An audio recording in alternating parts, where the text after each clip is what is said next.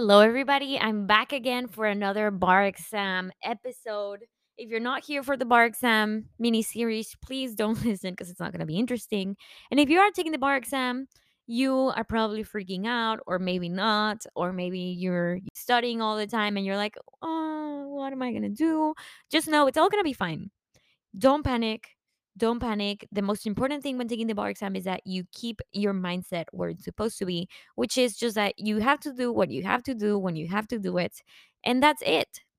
So you're here now, and let's just go for it. You can do it. It's all about just hanging in there. It's gonna be over. And then before you know it, you have a podcast and you're talking about bar exam episodes, bar exam things.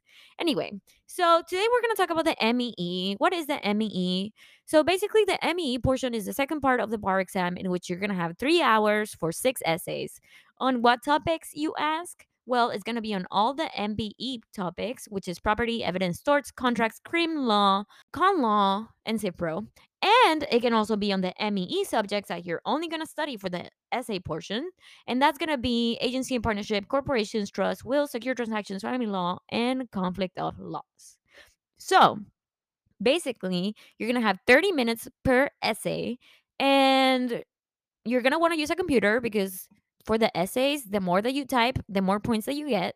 And so you're going to want to type real quick. And all I got to say about that is just that even if you're not the fastest typer, you really have to just make sure that you put all the facts that you read in that one question. So, how does this work? How is this going to work in practice? What's happening? Tell me.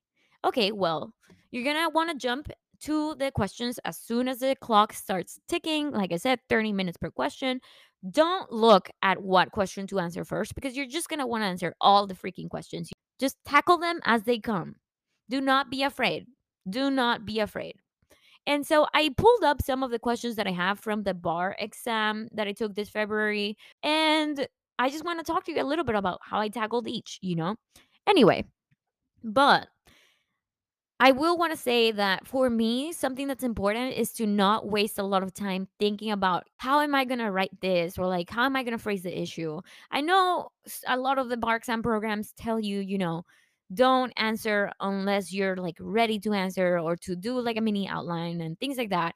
But honestly, essay questions just go by so quickly that I really feel like it's important that you start typing as soon as you can read the question, read the long question, you know, the facts, and then go right down to the question prompts and see what is it that they're asking you, okay? So, that's my quick overview of the MEE portion. Now, let's talk about how you're going to answer this question. So, first, you're going to want to go to the MEE question, you know, you open it up and you see at the top, it's going to tell you, you know, what MEE question it is. So it's going to say MEE question one. And so, like I said, I have some questions pulled up right now. And you're want to go to your computer and it, it's to have different tabs. It's to have six tabs. And so you're going to want to be at the tab for that question that you're on. And so you're want to be like MB, MEE question four or whatever at the top. And, and then you're going to want to read the facts real quick. So it's going to say, let's say for this one, I was opening it up and I see all these different facts. And then the first thing I'm going to do is that I'm going to go to the question portion. And it's usually just two pages per ME question, single spaced. And so here it says, assume there is an enforceable contract in each case. And it says, one, as to the yellow chairs, is Peter bound by the contract signed by Angela with the furniture store? B. 1B, is Angela bound by the contract she signed with the furniture store? Explained. 2. As to the used cargo bike, can Angela recoup from Peter the 8000 that she paid to the bike shop for it? Explained. And then 3. As to the pizza oven, is Peter bound by the contract signed by Angela? Explained. So here, just by reading the question, I'm already thinking agency law. Why? Because agency law is about whether a party is bound to a contract and whether a third party is going to hold somebody accountable for a contract. So you're going to pick up on what type of question it is as you practice each question. But basically, what I did here is that I read the questions and my head is already at agency law. My head is already thinking, okay, this is about whether people are bound to a certain to certain purchases, right? To certain contracts. And so next, I'm going to want to go to the MEE question.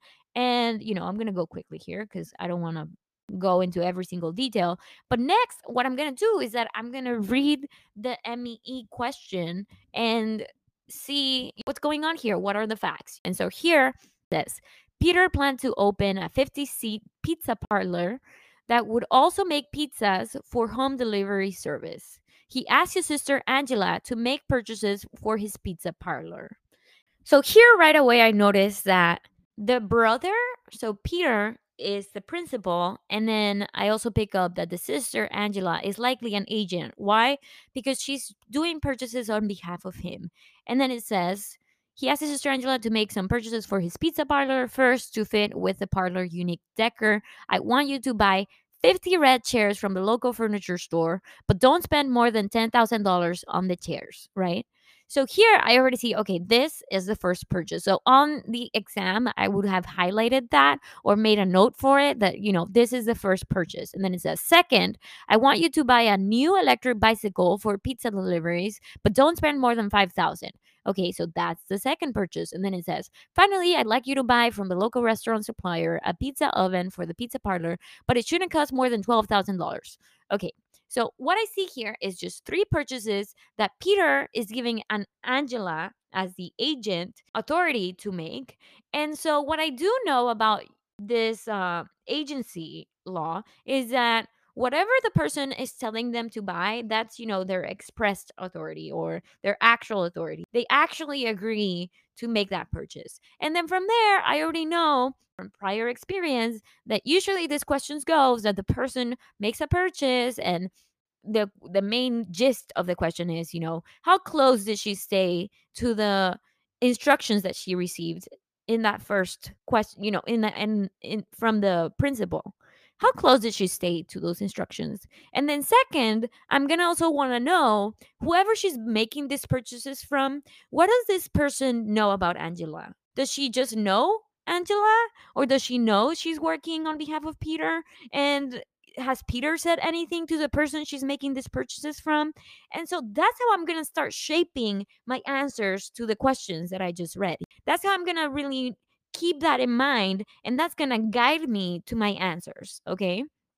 And so next they're going to give you a whole set of facts just breaking down how angela went about each of the third of the three instructions that she received you know?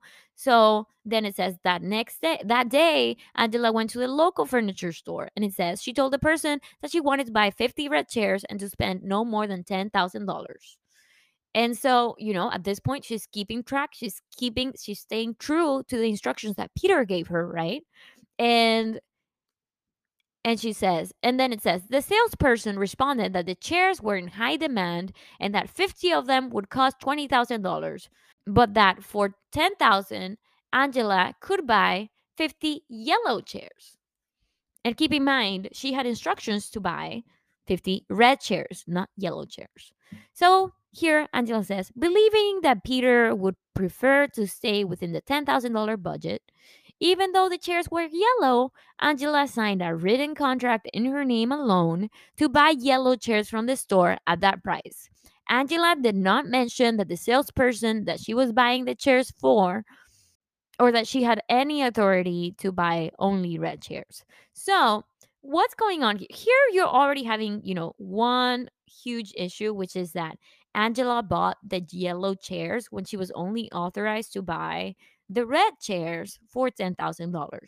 And so what this is testing you on and and it's important that you keep in mind, you know, what is this about? This is testing you on authority, right? Actual authority, apparent authority, and you know this because you're already studying the subject. So as soon as you saw that this is an agency question, the very first thing that you're going to want to do is, you know, keep in mind what is going on with the law for this subject. The question here is As to the yellow chairs, is Peter bound by the contract signed by Angela with the furniture store? And so here you're going to answer it in your head. So here, because Peter said to buy red chairs, not yellow chairs, and at no point did he say he was okay with the yellow chairs, I would say Peter is not bound by the contract signed by Angela with the furniture store. Period. And why do I do that? I answer the question right away because it, it really helps me guide where I'm going with it.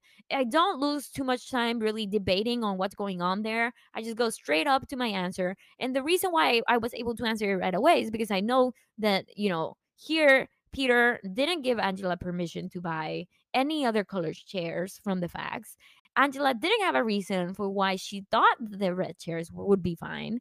And then on top of it, you know, Peter at no point talked to the furniture person that, you know, to insinuate that Angela could buy the yellow chairs or that Angela was acting on behalf of him, nor did Angela have any sort of letter indicating that she was working on behalf of Peter. So here, question 1a say, says, and I usually answer the questions all the way until the end, okay? So I'm answering one one by one right now just to really be clear as to the issue and the question, but usually I would just read the whole prompt and answer all the questions at the same time, you know, like all in one. But anyway, here it says, as to yellow chairs is Peter bound by the contract signed by Angela, signed by Angela with the furniture store. So, like I said, I would say Peter is not bound by the contract signed by Angela with the furniture store. Period. And if I know the issue right away in my head, if I know the issue, if I know what's going on here, then I will put the issue down. I will write it. But if I don't really figure out how to write the issue, then I don't waste any moment or any of my precious, precious time thinking of a way to write the issue, you know?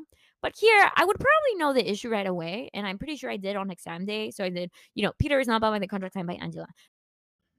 I would phrase the issue as whether a principal is bound by the actions of an agent when the agent had no actual or apparent authority to make the purchase. So, here I would say, you know, answer, issue, because I had it right in my head. But if I didn't, I wouldn't waste too much time thinking about how to write the issue. I, I, I would just jump straight to the law. So, next, like I said, I jump straight to the law. And so I say, you know, an agency is a consensual relationship between a principal and an agent. And then I'd say when a principal is bound by the actions of the agent would be when there's actual authority or apparent authority. And then I'd say actual authority exists when the principal and the agent agree to an agency relationship, period. Apparent authority is or exists when a principal can hold another out holds another out as his agent so as a third person interprets that agent to act on behalf of the principal. Okay? And so that's it. I just put a little a little overview of the law. There's also ratification but i just want to keep this short and sweet right now. And so once i lay out the law i would say here you know Peter is not bound by the contract signed by Angela with the furniture because, you know, because Angela did not have actual or apparent authority to make the purchase. Period. And then I'd add as many facts as I can, you know, say, you know, Peter told Angela that he wanted her to buy 50 red chairs from the local furniture store, but not to spend more than $10,000 on the chair. Again, facts, facts, facts. Just include as many facts as you as you can. The most facts that you can. And then I'd say Angela instead bought 50 chairs that were yellow for the price of $10,000. Peter only gave Angela authority to buy 50 red chairs. Angela bought yellow chairs. As a result, and then I, would also say, you know, Peter at no point indicated that the yellow chairs would be in any way okay to make as a substitution for the red. As a result, Peter is not bound by the contract signed by Angela. Period. Move on. It says 1B. Is Angela bound by the contract she signed with the furniture store? Explain. So this question is going to the heart or whether an agent is bound by a contract that they signed themselves and they didn't disclose the principal, you know. And how do I know this? Again, through practice and knowing the law, because it is important to know the law. I do think it's very important to know the law for how easy you're going to really answer these questions. These questions comes like butter, honestly, when you know the law, in my opinion, hot take. And so, you know, I would move on to whether Angela's bound by the contract. And I'd again go back to those facts that she signed by the with the furniture store. I'd go back to the facts and be like, okay, well, here Angela, you know, signed the contract. Eh, She signed a written contract with her name alone. So first I'd answer and I'd say, Yes, Angela Angela is bound by the contract she signed with the furniture store. Period. And if I know the question already in my head, if I know the issue, then I would write the issue. But if I don't have it, forget about it. Okay. And I would say the issue here is whether an agent is bound to a contract when the agent did not disclose the principal and the agent signed the contract with their name alone. And then I'd say, you know, an agent is bound by a contract when, and then I'd lay out the law of when an agent is bound by the contract, you know? I lay out the relevant law to that question. And then I'd say here, Angela is bound by the contract because she signed the contract with her name alone. At no point did she disclose that, you know, she was acting on behalf of Peter or that Peter gave her permission, you know, all of that. I would throw all of that in there. And that's important because, like I said, the more facts that you include are the most points that you get. So it really is a whole skill to be able to really take the relevant facts and apply them to the relevant question because just putting in the relevant facts is already giving you a couple points that could make the difference on exam day. Okay? And so, you know, I'm not going to I'm not going to read that whole question, but just so you know, that's MEE question 4 for the February 2022 bar exam. And I remember when I was taking that exam or when I was reading that question, feeling really confident about that question because I was just so brushed up on the law and I was so brushed up on the facts that I was like, I know this is correct. I know this is this makes sense, you know? And that's not how you're going to feel with every question, but you're going to want to feel like that with at least a couple questions because you know it, it it gives you a little bit of confidence you know it, it gives you a little bit of a push to keep going right you're like okay well that wasn't so bad and you're never gonna want know that you actually did good on exam day until you see your score but it just feels nice to know that you were typing stuff up okay? That you were putting things on paper you know? You didn't leave anything blank. And so that's pretty much i think a, a really good method of how to tackle a MEE question. You know, I think that's that's pretty much how I do it most of the time. It's just I read the exam questions first to see what's going on, what's the subject. Then I jump straight to the facts and I pinpoint all the issues that are going on. And then by the time you jump back again to the question, you already have your answers in your head of like what happened, what's going on here. And you're really able to apply everything as fast as you can. You can type it up. So as far as typing it up goes, I really do stick to the question, you know, like, okay, 1A, and then I answer it right away. Peter is not bound by the contract signed by Angela in the furniture store, period. And I really take that answer straight from the question where which says, is Peter bound by the contract signed by Angela in the furniture store? You know, I just answer it. I just keep it pretty straight up. I keep it pretty straight up. That's a hot take. I know a lot of people don't do it that way, but for me, it really did save a lot of time. I did pretty good on the MEE portion the second time around. I got something like a 157 or something. I don't remember, but it was, you know, it was my strong portion. It was my strong section. And so you do that throughout. You do that throughout. And I just want you to know that the whole thing about answering MEE questions is to really stay true to the time, stay true to the facts, and really have that outline of the subject in your head as you're answering these questions. And I really do think that practice makes perfect with the MEE. I did at least eight to nine questions per subject. Some questions you answer and you're like, damn, I was way off with that one. I wasn't even close to what's going on in this. But just know that the more you practice, the more that you're not going to get it wrong on exam day. So, which is when everything matters. So, don't freak out if you feel like right now, okay, I'm answering all these essay questions, but I'm getting every single one of them wrong okay, yes, I understand your frustration, but just know that every single subject that you get wrong and that you brush up on it, the next time it's going to be different. And if it happens again, then the next time after that, it's going to be different.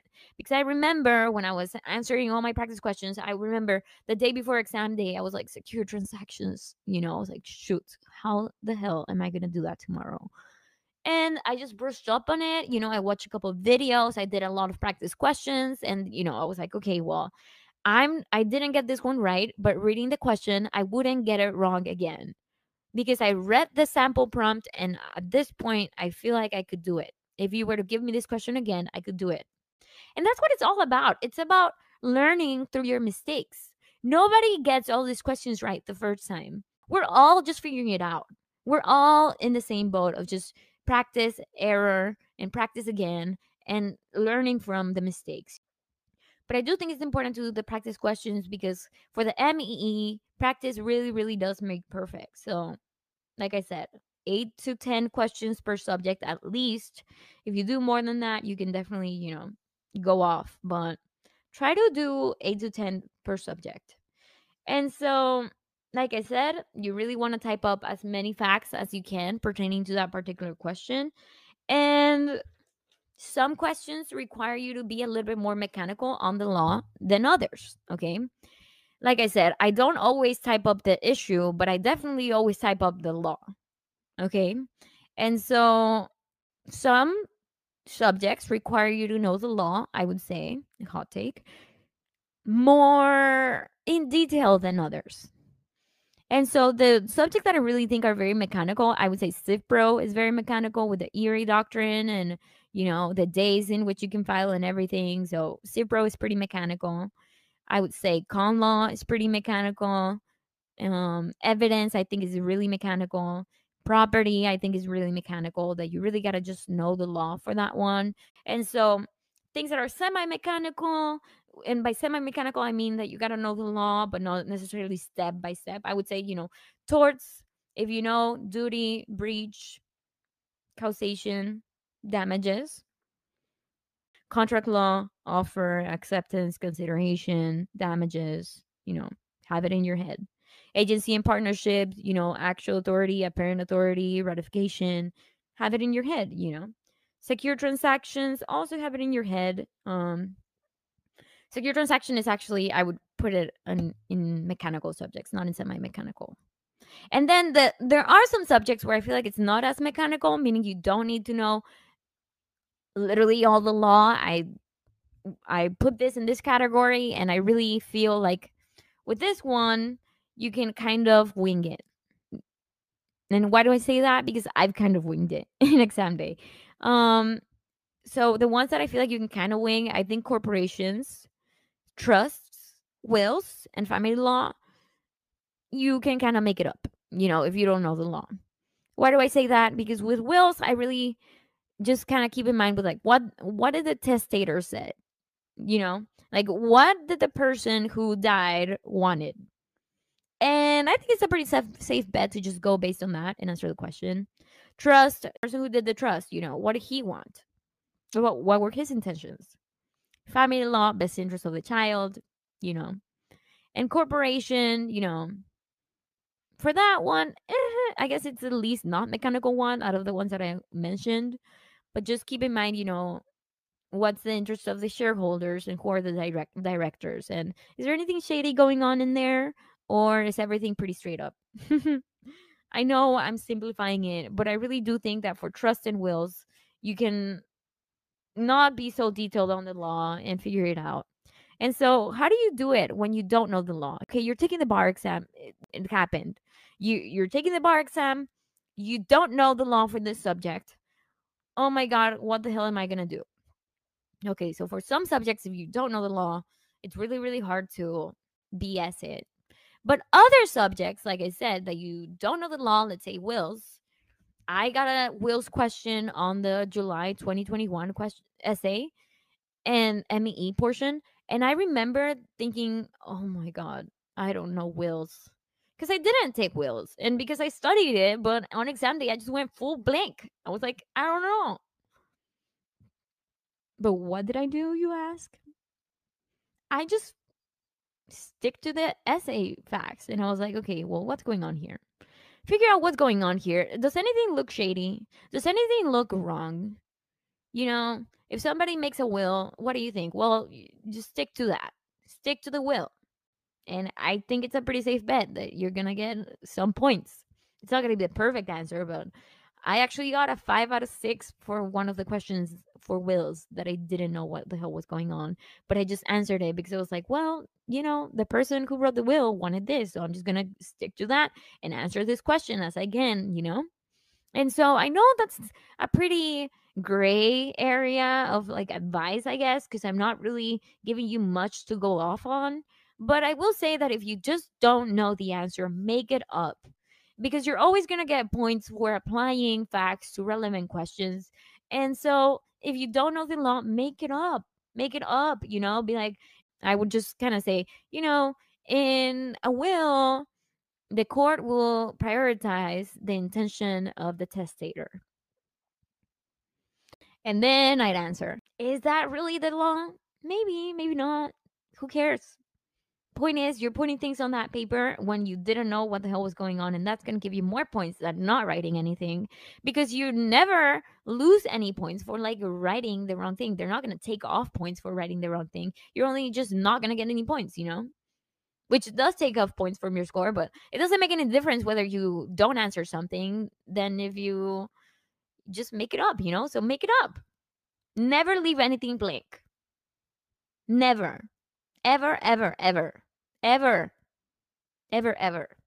Anyway, so like I said, 30 minutes per essay. And um, if you don't know the law, make it up. And I would say that with the MEE, what matters is that you know the general issues for the subjects. And so there's this thing called the JD advising one sheets for the MEE portions and you know the MBE. And so what you're going to want to do is you're going to get your hands on one of those short sheets and you're going to want to memorize every single one of those ME short sheets from JD advising. It's worth it. It is worth it because for the MEE, it doesn't matter that you know every single little detailed thing that's going to be tested for the MBE portion. For the MEE, what matters is that you know the general law so that you can apply it to every question. So what you really have to know for the MEE is just the general subject, you know, what are the rules generally speaking? And then make with it your cake with the facts. I really used the MEE JD advising one sheets and then I did my own short sheets for the MEE based on those short sheets from the JD advising. Okay? And I memorized them, and it worked out because I was really, really strong in the MEE portion when I once I took it in the February bar exam. And another thing is that there's this thing called bar exam predictions, you know, for JD advising, and then there's also this other there's other methods where you can kind of get, you know, bar exam predictions, just statistically speaking, what is most likely to be on the exam.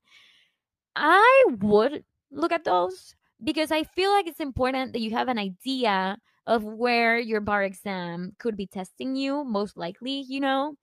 But don't rely on it 100% as the one, you know, end all be all. This is what I'm studying. No.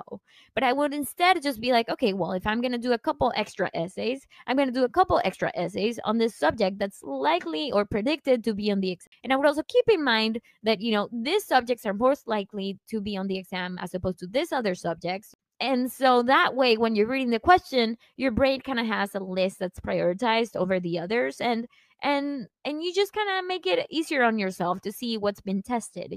But it's not a total golden standard to just use the predictions for the essay questions because there will be subjects on there that just weren't predicted. Like for my bar exam, I remember nobody predicted that we were going to have a crim law question, but it went fine because, you know, I knew that it was possible to not have the questions on the predictions.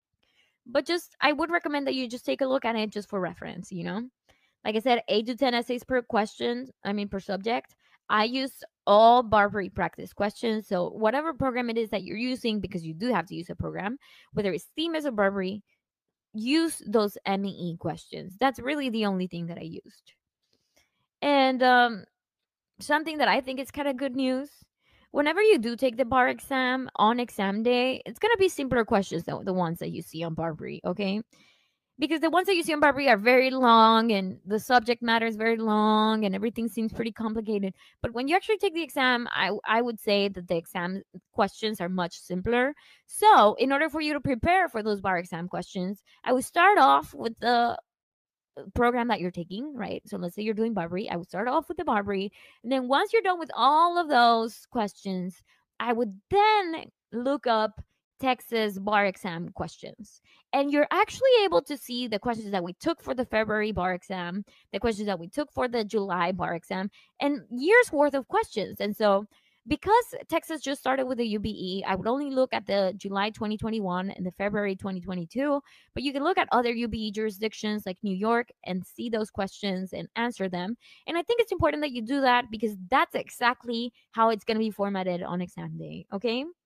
So make sure that you take up that you take up some time to also look at real you know bar exam questions not just those from the program but i would primarily use the program to brush up on how to answer these questions and so MEE subjects are not easy. Most of the times, you haven't taken a class on secure transactions and you haven't taken a class on wills, but just know you have to know the general ideas so that you take the bar exam and you get it over with and then hopefully never look at it again.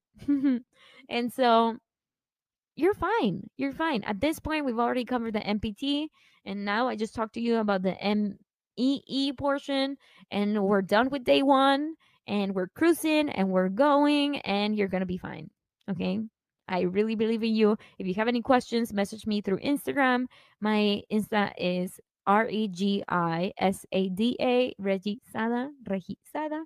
And so, yeah, I'm here. I'm your friend. I'm your mentor. I am whatever you want to call me. And so, hang in there. And I'm proud of you for even tackling this monster of an exam that's not really a monster if you just take it piece by piece. Instead of it being a monster, it just becomes like a little mosquito, you know? a little something something. Okay, I really got to stop. Have a nice day.